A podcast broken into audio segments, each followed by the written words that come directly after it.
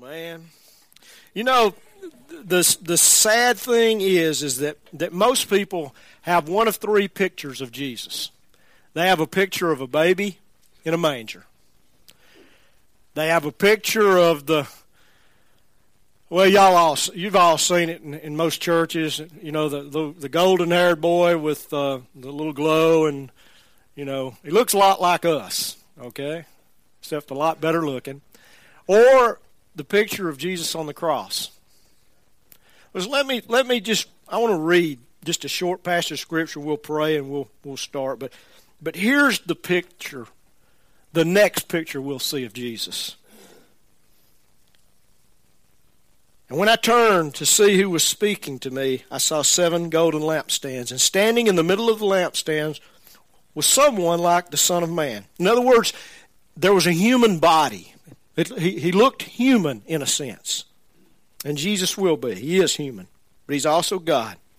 And he was wearing a long robe with a golden sash across his chest, and his head and his hair were white as wool, as white as snow. And his eyes were like flames of fire, and his feet were like polished bronze refined in a furnace, and his voice thundered like mighty ocean waves. And he held seven stars in his right hand, and a sharp two-edged sword came from his mouth, and his face was like the sun at its brilliance. Folks, that's the Jesus that's going to come back for us.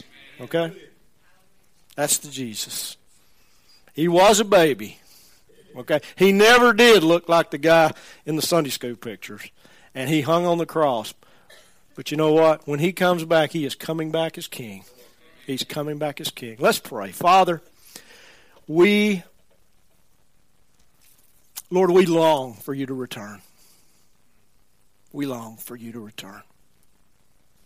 Help us to live, Lord, with an expectancy and an anticipation. And Father, help us to be about your business so that others will be a part of that great body in heaven, Lord. Lord, we bless you. We praise you. Now this morning, Father, I pray that you would open up our hearts. You'd open up our spirits, Lord. In fact, I just I just speak to every human spirit in this room, and I say, listen to what the Spirit's saying this morning.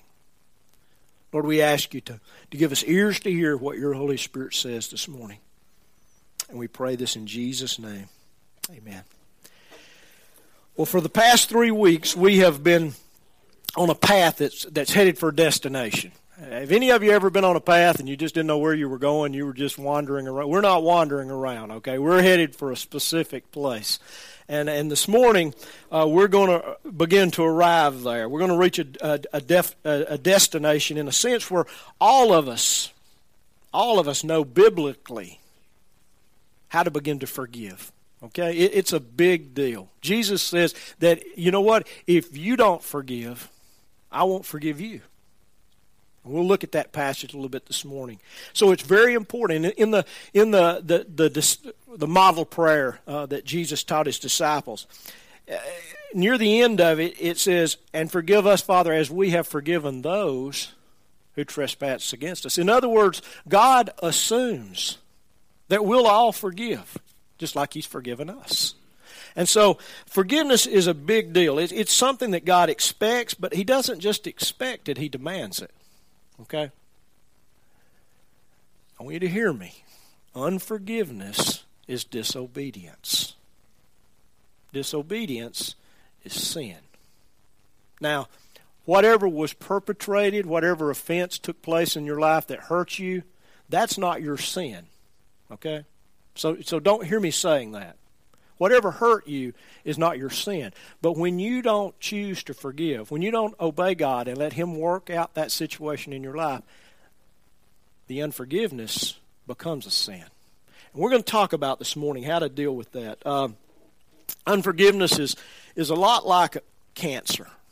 Okay, for those of you that, that have experienced that, I doubt seriously there's a person in this room this morning that hasn't had a family member. So most of us understand cancer just slowly eats.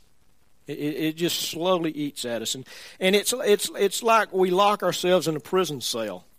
that we build, and that poison that comes from that unforgiveness destroys us, folks, from the inside out. It comes forward. There's an illustration God gave me years and years ago, and I've used it. If you've been to see me and talk with me in a counseling situation, you've probably heard this one.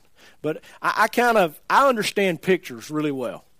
I, I'm a, I'm a visual learner most of the time. And just imagine, if you got up one morning, you got ready to go to work, take the kids to school, whatever it is you have to do, and you walked out of your carport, and there in front of your carport on your driveway was a fifty-gallon, that's that's one of those big containers, oil drums, you, everybody know what I'm talking about, metal oil, not the plastic ones, but a metal one. Just imagine there was a fifty-gallon drum sitting on your, your driveway. And on the side of it, it had a skull and crossbones, which means there's poison in it. Just imagine somebody had put fifty gallons of poison in a drum on your driveway. What would you do? Well, you've got two options. You can call the authorities and let them dispose of it. Or, like most of us, we really don't want to admit this, we look around till we found our hand trucks and we move it out of the way. And unforgiveness is like having a, a drum of poison on your driveway. And what happens is we get those hand trucks and we look around. We got the little shed. You know, all of us got the little shed. Amen? That's where you, you, you store your stuff, okay? Or you pile your stuff. Maybe a little shed, maybe a barn, uh, might be a nice building in your backyard. But you, you wheel that poison out to the, to the barn. You put it in a corner. And you, you set it down, and then you put some signs around it, do not touch, do not disturb, don't go near, and you leave it there. And, folks, that's what happens when, when somebody hurts us or offends us, and we stuff it down. It's like we put it in a little shed or a little barn, a little outbuilding on the backside of our property. Now, if you leave that metal drum there long enough, what happens is the moisture in the ground begins to, to react with that metal drum. And over time, what happens is that poison starts to leach out. And the first thing it does is it kills everything in the barn. But it does, it's not contained in the barn. It, it spreads out into the yard. And it starts to kill everything in the yard. And if you leave it in your barn long enough, it will eventually kill everything around your house. And guess what? Sooner or later, it will kill you. And, folks, that's what unforgiveness does. It's it's never contained in that little place behind that shut door. It's continually oozing out from under the door, and it affects everything in our life. It affects us emotionally. It affects us uh, uh, mentally. It affects us physically. It affects relationships. It affects how we raise our children. It affects how we see the world. And so, unforgiveness is like poison or infection. You remember when we started this, we talked about uh, staph infection.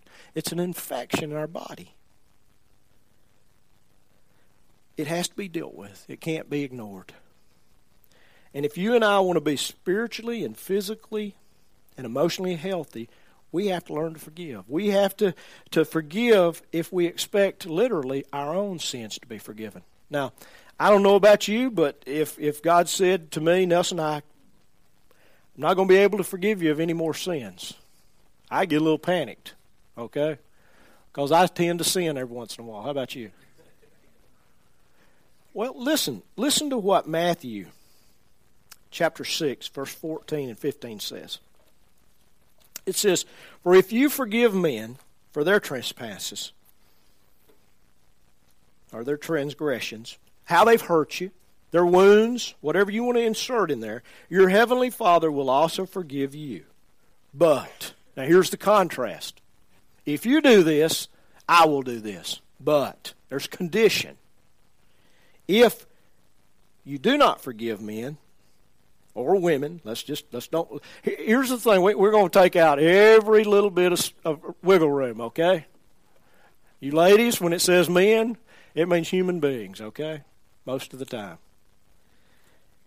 If you don't forgive others, then your heavenly Father will not forgive your transgressions. Folks, when we refuse to forgive, we insert ourselves in God's place. And we become the judge and the jury and the executioner. In other words, we want to get even. We want uh, we want that person to hurt like we've hurt. Now, let me ask you a question. Do any of us have the right to take God's position? No. Do any of us really have the ability? No. We don't have the authority. Let me ask this question. Do you truly believe that God is a God of justice? Don't answer yet. Okay, just think about it. Does, does, is God a just God? Well, folks, if he is, if he really is, then we ought to be able to forgive people because God will do what's right. I love when when God comes to visit Abraham, and he's he's chosen in, in Genesis chapter eighteen to, to share with Abraham what he's about to do, uh, how he's about to bring judgment on Sodom and Gomorrah in that area for their wickedness. And and and Abraham begins to to to uh, to intercede is really what he's doing. He's interceding for the for the people, and though they're wicked, he's interceding. And you know the story. God, if there's fifty, will you will you joy will you destroy the righteous with the with the unrighteous? God, if there's this many, if there's many, and, and finally Abraham says this. He says, "Far be it from you, O God, to do such a thing, to slay the righteous with the wicked, so that the righteous and the wicked are treated alike. Far be it from you. Shall not the judge of all the earth do right?" Listen to me. Do you believe God will do right? He's the judge. Folks, he can't be bought. He is a God of justice. We, we know him as a God of mercy. Amen? A, a God who's holy. But as as holy and as merciful as, as he is, he is just as just. He is a God of justice. And so, listen to me. When people do bad things, there's a price to be paid. Okay? Make no mistake about it. Whatever seed we sow, we reap a crop from it. We can be forgiven, but very often there's a crop to reap from it. And so, in other words, God doesn't treat the wicked and the righteous the same way. Okay? Wickedness brings justice. Justice is a part of God's character. He will do what's right. He will bring justice to bear. But folks, listen, we're not the judge. He's the judge. We're not the jury. We don't get a vote in it. And we're certainly not the executioners. So we have to learn to forgive. True forgiveness, and you've heard me say this several times, is an act of the will. It's a choice that we make. Will I allow God to be the judge, the jury, and the executioner, or am I going to do that? Am I going to put myself in the place of God? Folks, unforgiveness gives us no power. When you choose not to forgive, you don't hold any power over that other person. You really don't. But forgiveness gives you power. It gives you power. Forgiveness allows you to step back and allow God to be God. It, it's an act of the will, but it's an act where I choose, or where you choose, to accept the hurt that's been inflicted on us. Where we choose to to accept that wound and, and or, or, or, or that disappointment and not require that other person to pay us back. So we use the term "let them off the hook." It's not, you don't really let them off the hook. There's still a hook, but that's God's business, okay? That's God's business. It's a choice that we have to make freely. Nobody can force you to forgive. God will not even force you to forgive. It's a part, it has to be freely given. It's a process as well. And I want to, this morning I want to begin talking about that process. It's a process. There are some steps. For those of you that like steps, okay, and I know there are a bunch of you here, If I do this and I do this and I do this, then this will happen. Forgiveness is a process. It does have some steps. Okay? And this morning we're gonna we're gonna learn what the first step is. The, it may not be the mo- it, I think it's the most important step for us. It allows God then to work. But it's a partnership with God in a process. You know what? The reality is that you and I cannot forgive somebody biblically without the Holy Spirit helping us do it. It, it just can't be done. But if we'll allow the Holy Spirit to partner with us, and we'll partner with Him, forgiveness can come. And we can do what we're supposed to do. It's a process. Now, today I want to give you the first step in the process. And you may want to write some of this stuff down, okay? And then I want to show you, at the end, I want to show you five or six, seven things that forgiveness is not. And we've taught in the church that it is, but it's not, okay? Which will make that first step a little easier to take. Forgiveness, like I said, begins with a with an act of the will. It's a it's a choice that I make. And when I make that choice, I make the choice to pardon that person or to remit what they've done or to overlook the mistake or the fault or the offense or the hurt or the injury without demanding a penalty or a punishment or retribution from that person. You know, I got to be willing to turn that person over to God. And let's just be honest, that's tough sometimes, isn't it? I mean, it really is. We think, well, you know what, they hurt me. They didn't hurt God. Well, you know what, if they hurt you, they hurt God. That's the reality. We're God's kids. I mean, I'm just going to be straight up honest with you. If somebody messes with my granddaughter, it's not going to be good, okay? I've just, I, I, I love her that much. If somebody messes with my daughter, it's just not going to be good. Because you messed with my daughter, you've messed with me. How much more so is God? That's how much He loves us. Folks, we have to get rid of the, the desire to get even, to get an eye for an eye. Is, is an eye for an eye a biblical teaching in the Old Testament? For a while there, it was. If if if somebody knocked your eye out, you had, you know, they had to pay with their eye. They cut your hand off, they paid with their hand. You know, we don't live in that day. We live in a day of grace. There's a lot of people that want an eye for an eye and a tooth for a tooth. And and here's the deal, folks. You can hold unforgiveness in your heart against somebody. And most people that hurt people either don't know it.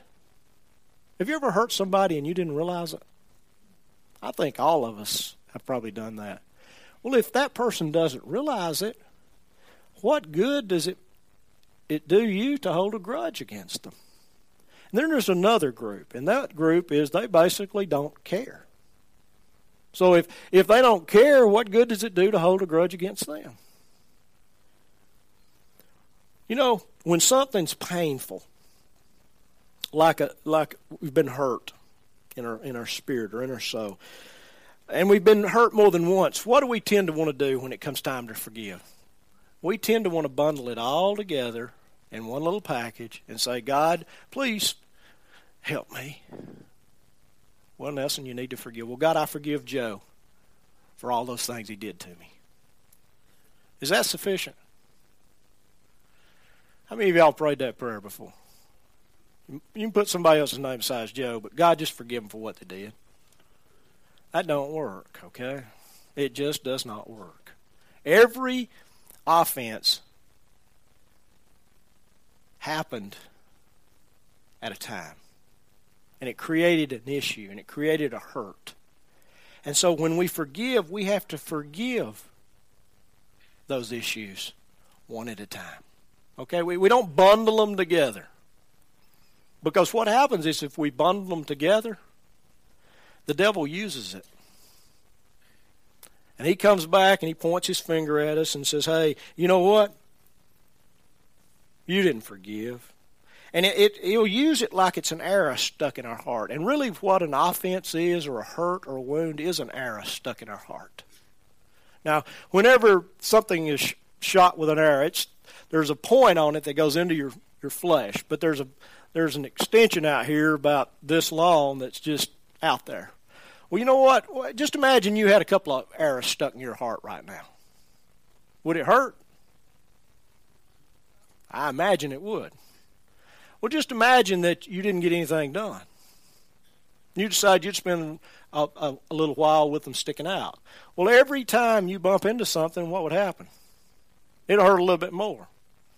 It's like a giant splinter. You know, you know what I'm talking about? You get a splinter in your hand, and, and you and you and you rub across it, and it hurts. Well, an arrow in your heart would hurt a lot more. But what the devil does is he swings on them. Okay? He jerks them and he twists them. And every time you get by yourself, he just he's just doing this. And I, and it's just like it happened right then. Folks, time does not heal all wounds. Okay? It's what you do with the time that brings the healing. Okay? Time doesn't heal anything. You can have a wound in your heart that happened fifty years ago, and it be just as raw as the day it happened, if you haven't forgiven. And so what happens is that that arrow gets there, and, and we want to we want to deal with them wholesale rather than individually. But folks, we we can't bundle them up. We've got to deal with them. And when something's painful, it's got to be dealt with. It's got to be removed. It's got every incident has to be confronted, and I think it has to be verbalized. And I'm going I'm going to share with you how to do this. Okay, but it needs to be confronted. It needs to be verbalized, and it needs forgiveness needs to be extended. It needs to be specific. Okay, as specific as you can make it. Forgiveness. When forgiveness takes place, it allows me to take those arrows out of my heart. Okay? And that's what really happens. When you forgive someone, you take the arrow out of your heart, not God. And it gives you power over those arrows, over those wounds. And once I remove that, that arrow, and I confess it and verbalize it out loud and give forgiveness, then God takes the arrows out of my hand, and he begins the healing process in my soul and in my heart. But folks, as long as that arrow is sticking out, healing doesn't come. No matter how much I pray. Okay? No matter how many hours I spend on my knees, no longer, no matter how much I fast, no matter how much I do whatever, until I forgive, until I remove that arrow, healing never comes. Now, how do I do that? Well, I'm going to show you a very simple way that I believe uh, that I encourage people to do that, especially if you've got more than one, okay? If you hadn't forgiven in a while. But the first thing you ought to do is get you a pad like this, okay? Now, I've got a legal pad. It's got more lines on the page, okay? Which gives you more places to write names. But the first thing you do is you name that person. Now, I realize that there, some of us have been hurt by people we don't know their names, okay? I understand that. If you don't know the person's name, just write down enough about that person, what you remember, so that you're specific, okay? But you may, you know, Joe may have called you a name. Well, you write Joe's name down. Number one, Joe. Put his name down. I've got Joe's picture in my mind. In fact, I've had Joe's picture in my mind ever since he called me that name six months ago, six years ago, sixty years ago, okay? And when I get all by myself, I can see Joe, and I can hear his words. And so what happens is you write down the name, and then you write down with enough description. You, you can go into as much detail as you want to, all right? It's up to you. There, there's no place in the Bible says that you have to write it down. Nobody, there's not a place in the Bible says you have to write this down. Okay, I'm just giving you a simple way to do this. So you, you write down the, the, the, the offense, what they did.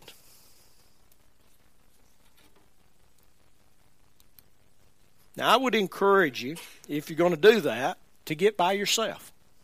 Okay? You probably want to do, don't want to do this driving down the road. This is a lot like texting and driving, okay? Get by yourself. Say, God, I'm ready to deal with the garbage in my life. And then ask the Holy Spirit, show me every person I have not forgiven. And then listen. And when he begins to speak, write it down. Number them. The first one he gives you, number one, Joe. Joe, call me a name. Write the name down. Number two, same thing. Number three, number four, number five, number six, number seven, number eight, number nine, number fifty-six, number ten thousand twenty-nine. As long as the Holy Spirit speaks, keep writing. And then when the Holy Spirit gets quiet, wipe your forehead off and ask this question, is there any more, God? And then be quiet again. And if he starts to speak again, just keep numbering them, keep writing. Now, once he gets silent, and you ask him, and he doesn't say anything else, then you can assume that there's probably not any more, okay? What happens is if we tend not to forgive people for hurting us, we get a long line of them, and what happens is we forget some of them. They're still there, but we just forget them. So he's he stopped speaking. He's given you a bunch of names. You know what? This may take a few minutes. This may take a few hours. This may take a few days. This may take several months. Okay? But as long as your heart is open to God, God, you speak, I'll write them down. God will keep speaking. And he will do it on his time as you can handle it. All right? God's not going to back. All of you have heard dump trucks back up. It's not going to sound like ding, ding, ding, ding, ding, and then it dumps on you. Everything, the whole world caves. That's not how God works. God's just going to, he'll begin to work, and he'll begin to give you those things. And, and the reality is the amount of time that it takes de- depends on the stuff you've got stuffed down in that little room at the end of the hall. Allow the Holy Spirit to clean it out. Invite him to come in. How many of you do spring cleaning? Well, not many. The rest of you are like me. You're hoarders, okay? We just stack it up and pile it up and move it from place to place, okay? Amen? Amen. I've got a story to tell, but I'm not going to tell it, okay? It just won't be good. That's the way we do things, is we just stack them up and move them from place to place. Folks, there comes a place where you have to clean out every once in a while. And that's what we're doing. In a sense, we're doing some spiritual spring cleaning. We're cleaning out. Now, once I've got them down, now you may only have one. Or you may have a notebook full, okay? Listen to me. It doesn't matter if you have one or a notebook full. Unforgiveness still kills. All right? So if you got a notebook full, don't be embarrassed. If you've only got one, don't feel real good about yourself. It's still unforgiveness. You've got them all written down. What do I do next? Well, you ask the Holy Spirit, where do I start? See, most of us are so afraid he's going to take us to the one that hurts the most that we just refuse to deal with any of them. And, folks, that's not usually how God acts. Now, if you've only got one, that's probably where he's going to start, okay? But if you've got a list of things, probably what God will do is he will go to one, and he'll say, I want you to go to number twenty-two. And you look at number twenty-two. Well, what is twenty-two, God? Billy called me stupid when I was seven years old. Well, God, I'm fifty-seven years old. I know I'm not stupid. What? I mean, Billy was just a kid like I am. And you wonder, why in the world didn't I do that years ago? And so you deal with it. And then God takes you to another one. And you begin to realize God is taking, they're getting larger as we move. And what's happening is God's building faith in your life to trust him. And you get to a place, after a few of them, where you say, you know what? God, I can deal with anything that you set before me because I know you're here with me. and I know you're not going to hurt me.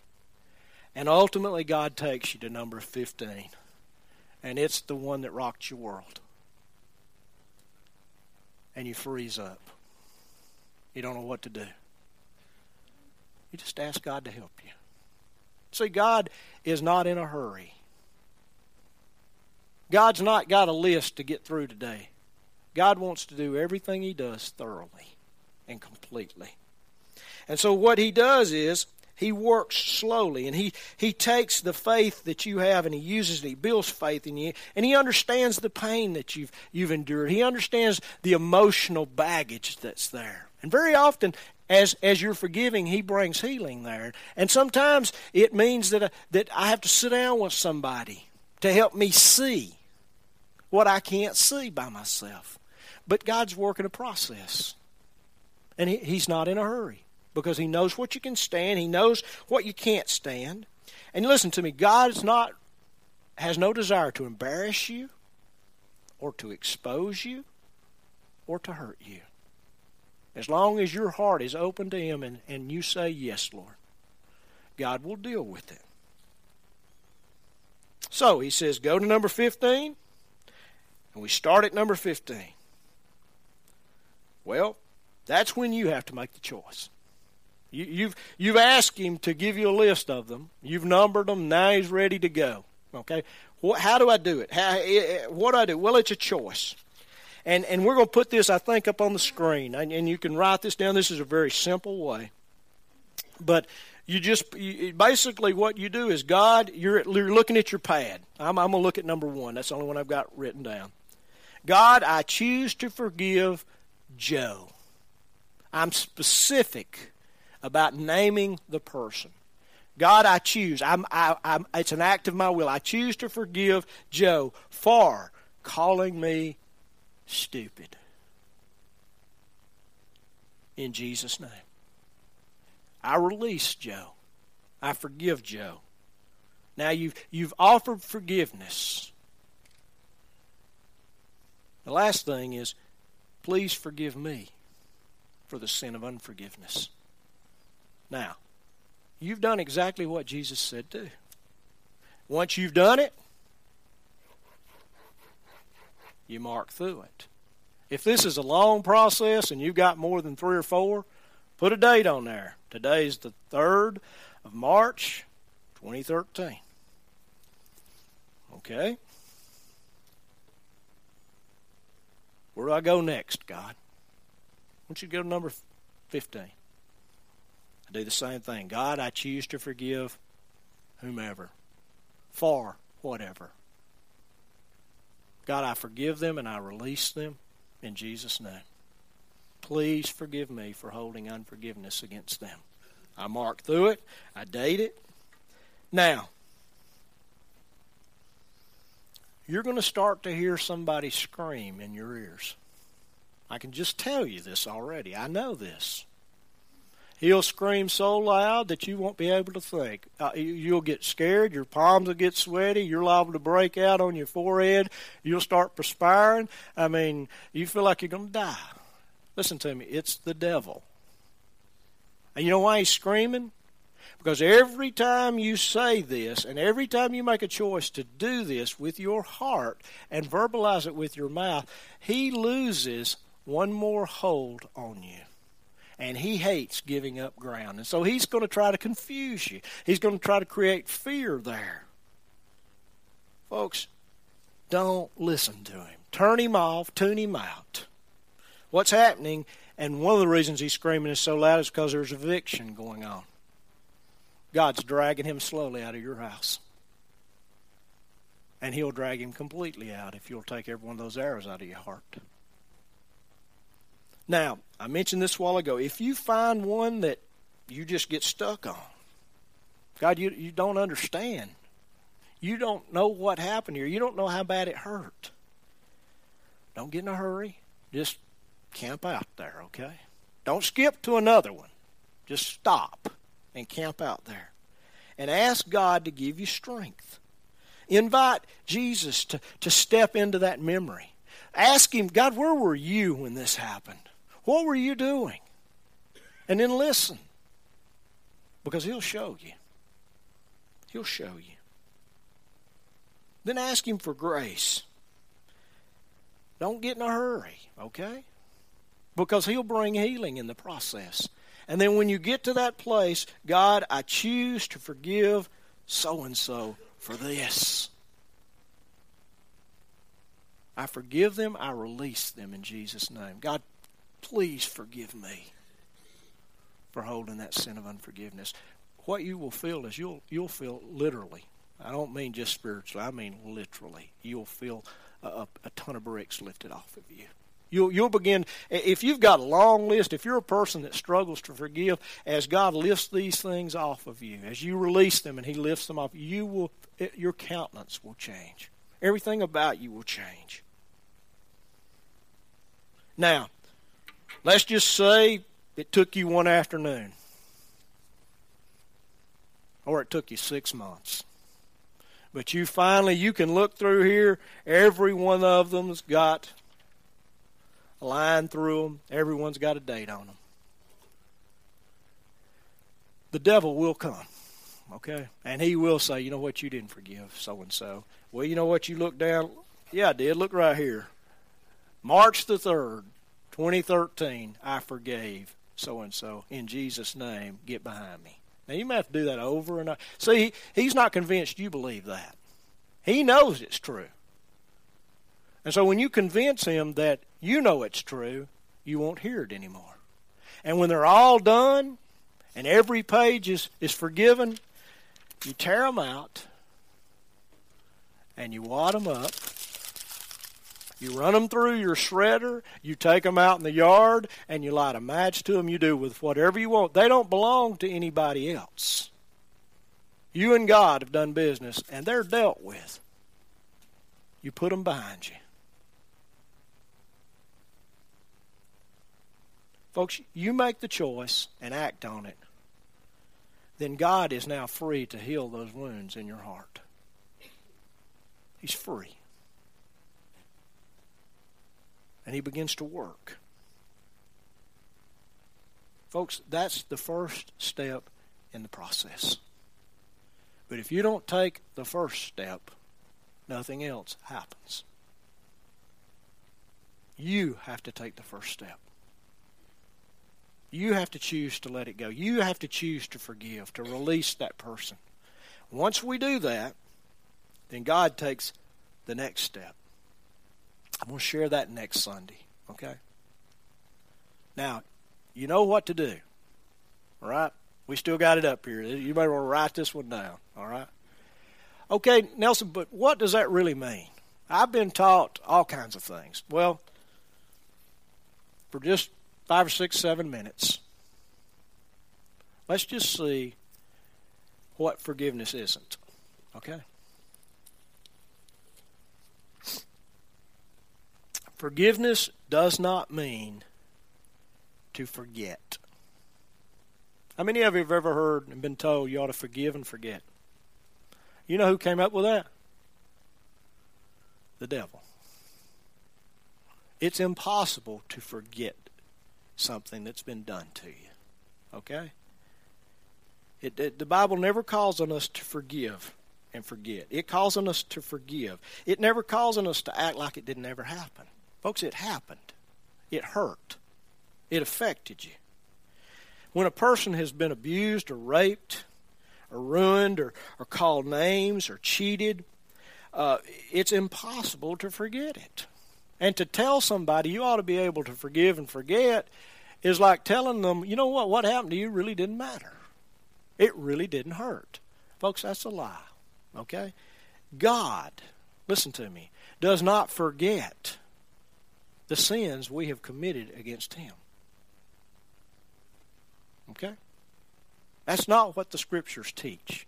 The Scriptures teach that he forgives us and he places those sins behind him and he chooses no longer to remember them against us. To not, to choose not to remember is not to forget. All right? To forget means to wipe your mind clear. God can't wipe his mind clear. He knows everything. For him, there is no such thing as past, present, and future. It's all one. What God does is he chooses to put it, place it behind him. He never looks back at it again. He never, when he sees you, he doesn't see what you did. He doesn't. Rem- he, he chooses no longer to remember it against us. Listen to what Micah seven, verse nineteen says. It says, he will have, again, have compassion on us, and he will tread our iniquities under his foot. Yes, you will cast all our sins into the depths of the sea. I want to ask you a question. If you were, God forbid, I don't know why you'd want to, but if you were on a cruise in the Caribbean, okay, and you dropped your wristwatch over the side, what would you do? For all practical purposes, let's just be honest. It's gone. Okay? You just see it doing this down out of sight. I mean, I've stood on the river and or at the lake and seen this before. You know, that's what God does with our sins. And they sink away out of sight. They're gone. But you know what we want to do? When we refuse to forgive, we want to reach down in there and get them back out. God never does that. He casts them into the depths of the sea. It's a picture. It's a metaphor, okay? Isaiah forty-three twenty-five says, I, even I, am the one who wipes out your transgressions for my own sake. I will not remember your sins. Folks, God chooses to put them behind him, and he chooses no longer to remember them against us. And we are not commanded to forgive and forget. We are commanded to forgive. We're commanded to do what God has done. We forgive, and we choose no longer to, to drag them up. Every, y'all ever have pity parties? We love to send out invitations, too. I mean, when you're having a pity party, what do you start, what do you usually do? Reach down in that muck and that gunk. Yeah, they did this, and they did this. And if you're still doing that, you haven't forgiven that person.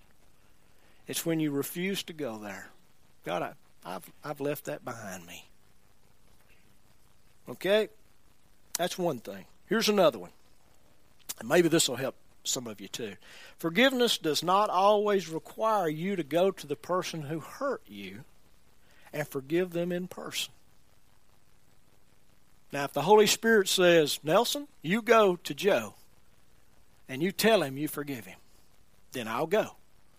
If the Holy Spirit doesn't say that, God and I'll deal with it. Okay? Listen, you've heard me say this several times. People that don't know they've hurt you and people who don't care they've hurt you, people that don't care, it does little good to go to them. Amen? And people who don't know it, it usually stirs up more. Amen? Creates a bigger problem. Now, if the Holy Spirit tells you to go to either, you go.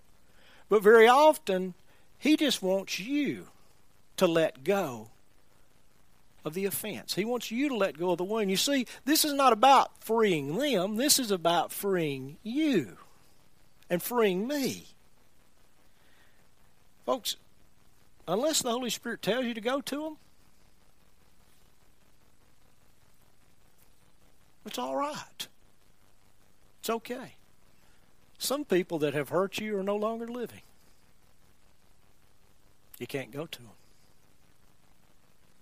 Some people that have hurt you no longer, because of dementia or Alzheimer's or something else, have the ability to understand what you're talking about. You can't go to them.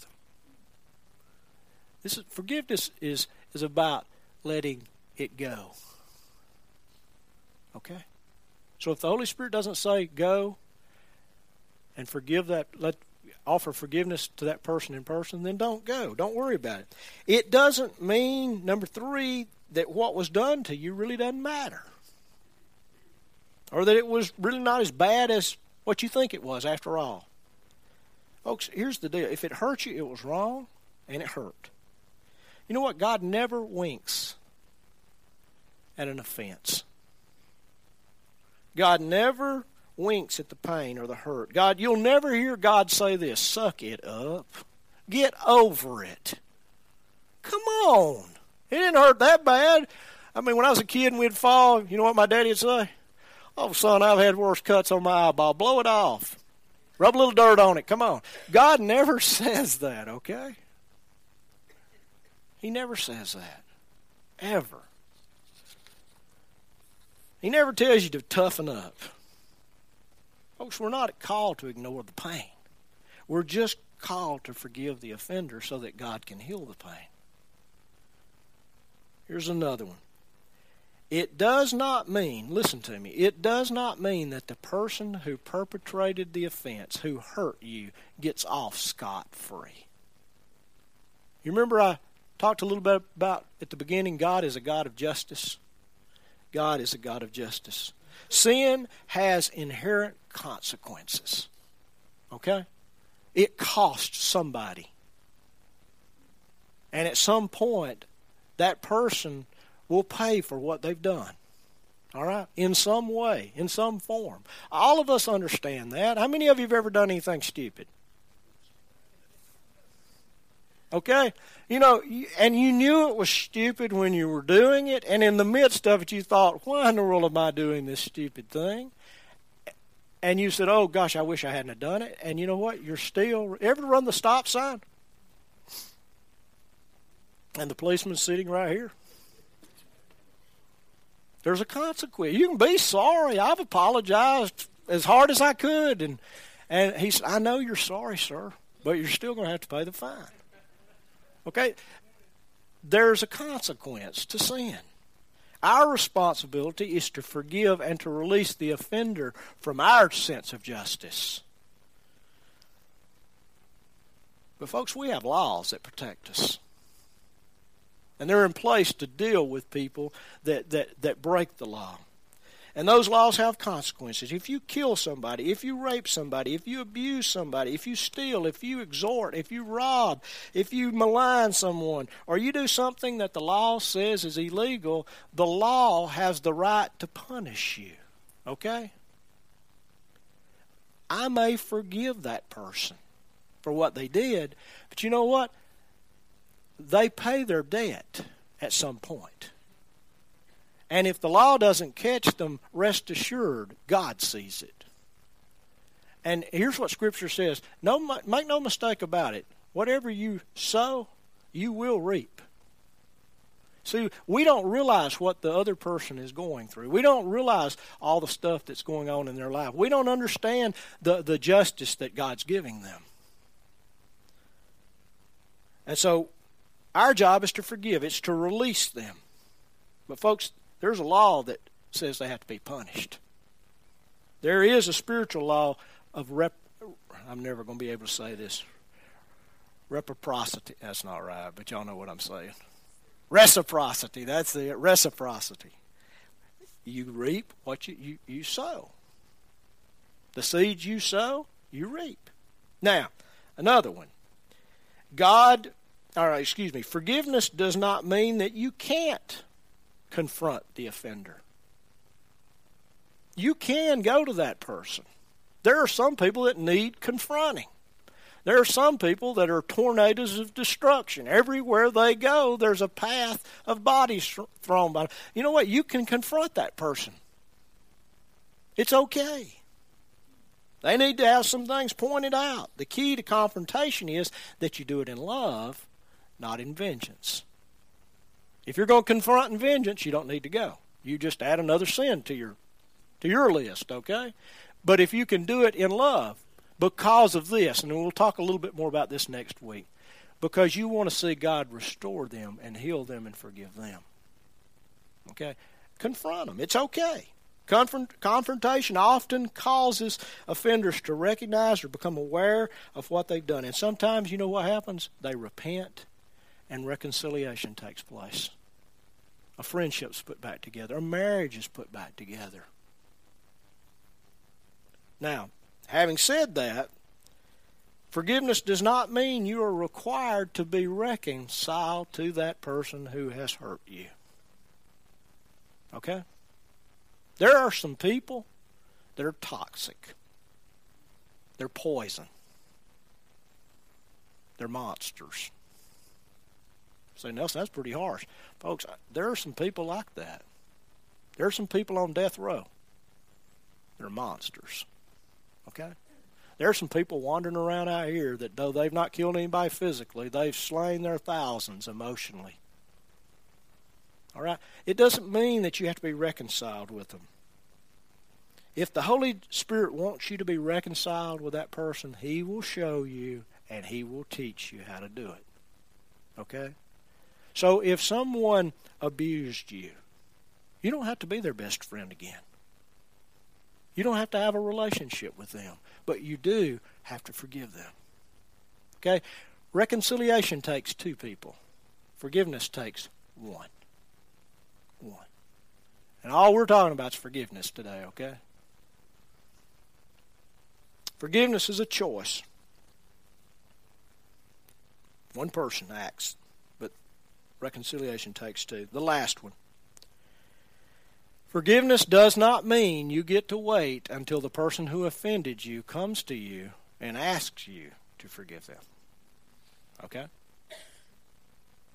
Because you may be waiting forever. Especially if they don't know they offended you.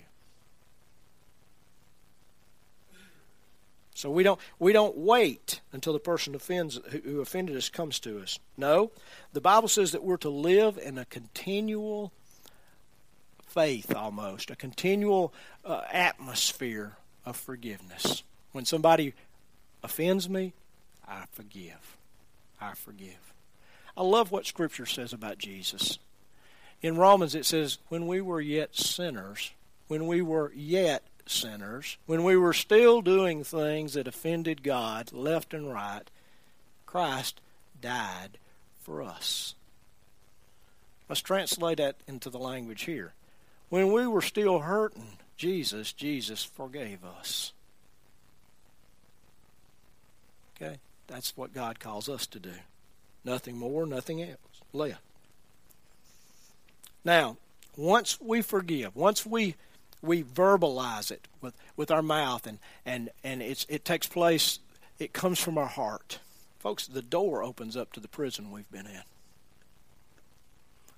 And you know who steps in there? God. And God begins to heal the heart. And folks, that takes some time. It may take years. But you know what? Forgiveness is not just an act and it's over. It's a process. We'll talk about the process a little more next week. We do our part, and we'll learn next week what God will do on His part. Folks, God has the capacity to restore what the devil has stolen through that wounding and through that unforgiveness. And very often that's what He does. He restores it.